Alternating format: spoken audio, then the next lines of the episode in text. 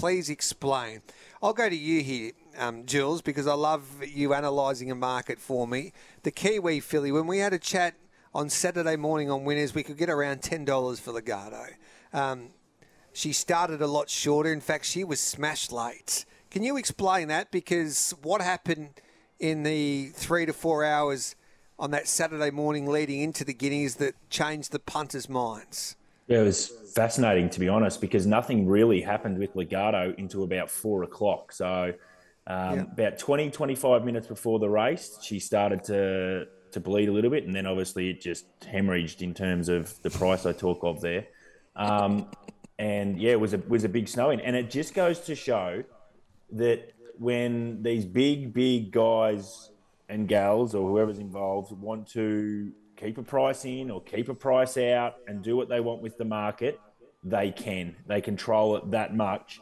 And um, I thought it was, yeah, interesting. Just another way to, to think you, you, you read markets and you go, this is what's going to happen. This is probably horse is going to start this price. This one's friendless, so it's going to continue to be big.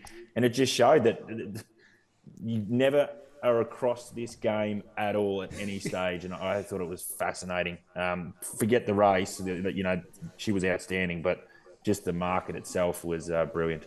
So she started six fifty, and as yep. I just mentioned with Jules, she could have got ten, maybe eleven dollars on that Saturday morning, and she was drifting throughout the week once the final field was announced. Dicko. Well, um, even even in the lead up, like before the her move came, there was money for attrition. Then mm. it softened. It was a, like a proper betting race. And all the big, like some of the, the the big punters I know, and some of the best judges were tipping her like she's like she's going to be awfully hard to beat Legato. Mm. But it was so so Jules, when you explain that, so some of the big punters can dictate the market. Um, and do whatever they want in a way. Can you just explain how they can actually do that? Yeah, I mean, they're, they're, at the end of the day, they're controlling it through how much liquidity is in in Betfair at, at, at, at, a certain time. So, look, not much go is in there. I mean, at big group ones, there's a little lot more than you know usually out throughout the day compared to sort of other races. But um, they were happy, obviously, till more or less the markets were set sort of on track. So maybe that allowed them to get on for more. I mean, it's just about them trying to get as much fill as they can out of certain horses, and there's many ways you can skin a cat, and they're they decided that this was going to happen with Legato. So I, I, just, it's just brilliant. It's just a great lesson for us who who look at markets every day to think, yeah, we've sort of worked it out and we know what's going to happen. It's mm. nah, we're kidding ourselves. It's um, yeah. brilliant, to, brilliant to watch. Two, two of my theories here are the bookies boards go up in the betting rings on the big tracks where big guys bet about 20 minutes before a race. Yeah. And that's when they might go have a run and take a price and the liquidity on Betfair doesn't sort of fruit until about 15 yeah. minutes before a race. So these guys will just take whatever they can when there's enough liquidity there to the price they want. And when they do that to the exchange, the rest of them follow. So if they've been hit across the boards on course, Betfair's been wiped out a yep. little bit. The rest of us will follow suit because it's great information. So how good is Legato? Now, that was a a great story. Ken and Bev Kelso. They've trained Group One winners in New Zealand, but um, this was their first Group One winner in Australia. And when I was watching the replays of this filly, sometimes you just had to watch the watch the replay again because you had to see to believe what she was able to do in some of those races in New Zealand. And then once again, she looked like she was going to run a good fourth, maybe a fifth at the furlong and then she she's that last hundred meters was unbelievable. I think she's pretty special. Yeah, but I do think attrition was a better run and was like the best horse out of this race. At the same time, Jacquinot had genuine excuses. It it's had the the uh, bleeding, plus it was over racing way worse in midfield and widest. It came with a bunch of them that sort of peaked on their runs. I think Bank Merhers, that's its level. Like it sort of backed up, like attrition did its its number. It did the start prior. Mm. And potentially the horse we could make some money out of, Jules, this race is Virtuous Circle up in trip. Derby. A, a lot the way it got through the line, and it, we know it sort of wants further. Yeah. Jules, yeah, no, what? yeah, I agree with Virtuous Circle. I thought that was a good run for wherever they decide to go next start. I mean, Legato's clearly an outstanding filly. That's that's a big performance for a filly to be able to, to win the Guineas and come over from New Zealand. Who she'd had a you know a pretty solid prep over there. So outstanding. I, I, will temper it with a little bit and say I, I, don't think the race is rated overly sensationally, but in saying that, you know, she did a great performance to win the race. Um, I'm a little bit concerned if I really want to trust the race going forward. I haven't really given it too many bonuses uh, the way I do it, but um, as I said, I thought it was, you know, uh, full credit from me for to actually win this race uh, from New Zealand. Have you got to please explain for us, Dicko? Uh, yeah, the CF Orr form, um, it stinks. Everything bar Western Empire's come out of it. Nothing's won. Thunderstruck ran third, Brightside second. They've all regressed their ratings, their benchmarks yeah. from the CF Orr. And it's, you know, a, a proper Group 1 that's it's really starting to grey up punters, I think, with how, how strongly you rate that, that, that form reference because they're all going to these races. Gentleman Roy was awful coming out of that race. Jacquinot yeah, come out of that race. Like, it's, it's really confusing and um, they'll all have another start in a week or two and I don't know what I'm going to do with it. Hmm. Jules? Yeah, it's an interesting. And um, um, you, you can speak about results from them, but I always think let's see what the market's doing with these horses coming out of them. And um, I thought Gentleman Roy, if he was 100% there, would start a lot shorter than he sort of did on Saturday. And we spoke about that on the preview. I was just slightly concerned about him having that issue into the futurity. There's no doubt he missed work, I think, and, and obviously I think that told on Saturday. Uh, you got a horse like Jacquinot who's 230 out to sort of 270, 280 on Saturday, so the market didn't froth him.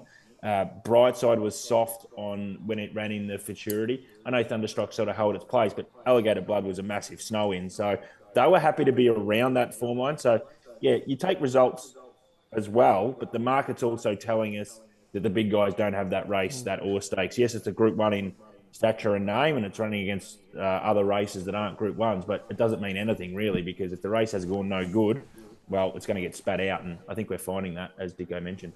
What was your please explain, Jules, this weekend? Yeah, I think I've got one for you guys because um, okay. I'd love to know what you think is the best race for Aft Cabin in the future in say the next six months? Because I reckon the, I the could quokka, identi- the quokka. because the it'd be electric. Jesus, sweet Mary. What, what do you reckon, Jules? Well, I reckon I, if if I had him, I reckon I would freshen him and try and win a Stradbroke with him. I think that yep. might be his go down on the minimum because he's not going to get any weight. His main issue would be probably trying to get into a race like that. Um, is probably where he's rating in because in essence he hasn't you know won a, a, a big group race. So um, that's what I'd do. But I was just interested because I, I, think people are now saying, well, he probably doesn't get a mile, and if that's true, well then you know you have to change your sights a little bit. But um, yeah, I just found it. I'd, I'd, be very interesting to see where they end up going with Af Cabin because I think he's got ability. It just might not be where I think everyone sort of projected it to be. Dicko? Uh, he let you down on the weekend. He let he let a few of us down. Af Cab. He didn't let us down. He just, no, as Jules pointed no, out, he, did. not get a mile. Well, I don't know. It's a really poor rating, like benchmark punting form number. This mm. whole this race. No, so, it's cool. No good. Yeah, you're, you're I, right. I don't know what to do with it. Um, I'd prefer him as a betting opportunity back in trip for sure. Yeah, but like the race stinks. So, is it just an anomaly? Because surely some of these can go mm-hmm. better than that, and maybe he's in that group. Oh four double nine seven three six seven three six. Best text message this morning: a fifty dollar voucher. We'll give a couple away today for a Brick Lane brewery um, for um, which is the best pale ale in the game. Dicko, I might have one at about twelve oh one today. A, a Brick Lane, and I enjoy my pale ales. Now, I've got there's a question off the text message for you, Jules. Can you please explain how you read the Graham Begg stable? well, I mean, need one of those Dakotas. Yeah, like I mean, I did his numbers as well. I mean, he's just outrageous. 2023 in Metro, five from 19, 26 percent versus 14.5 percent. Yeah, we've spoken about Begg usually under those five dollars. He just exceeds the market expectation heavily. Um, so that's sort of where you can trust there. But when you got horses like Nonconformist, obviously on Saturday, uh, you know, there was no. Re- I mean, yes, it was 26 into 19, but it wasn't a big enough push to go. Okay, well, it's right on here. Uh, it, it was a simmer. Was. It was a little simmer, not a yeah, steam. correct. Yeah, exactly. Um, but at, at, that price point, though, Jules, they can go either way, sort of thing. Like if a horse sure. is 26 dollars and stays 26, I take that as a gentle, gentle steaming. Oh, okay. Yeah. So. Um, Yeah, interesting. But what I will say is, I mean, very, very elite horseman. There's no doubting that. And the money's usually a good guide, but you know, sometimes, um, you know, he can he can defy that. I mean, uh, passive aggressive was sort of 750 out to 850. Not as if that was a big snow in or anything like that. So, no, he's just a very good trainer. But yeah, it's always tricky to try and work out what to do with him. I've got to please explain. This is was and we've got the means test coming up on um, Giddy Up this morning, just after 10 o'clock. Johnny O'Neill and Wayne Hawkes. This is Wayne Hawkes the other day or last Monday on uh, Giddy Up with the means test. You ever had a scoop before, Right up Wayne? with a, a snort? Yeah. No. never, never on my life. No. I do mean that. No, I haven't. You asked, I sold you. No, I haven't. Not into it. Scooby. Oh, he's a sco- sorry, sorry, sorry. sorry. He's a Scooby of smoke. No, sorry. I thought a Scooby was a snort. I'm sorry. Let's get back No, I've track. never had a snort, but yes, I have. You smoked. smoke Yes, marijuana? No, I haven't. No. no, Well, silly enough. Yeah, anyway, Silly No, no, enough. no, we'll move on. Benson Uh, Hedges anyway. Extra Mile was my uh, was my go Medicinal, back in the day. medicinal. Smooth blue. That that was Wayne Hawkes there on the, the means test last week because we're talking about the Island Boys and he was trying to compare them to Island Boys who promoted Keats to get into the All Star Mile a little bit like Snoopy Dogg, um, Snoop Dogg. and uh, oh, Wayne got a little confused, Jules. He got a little bit confused. I always thought if Wayne was going to have a smoke, he'd be sort of more of a menthol man. But anyway, there you go. Oh, that's, right. the best It's ever. right.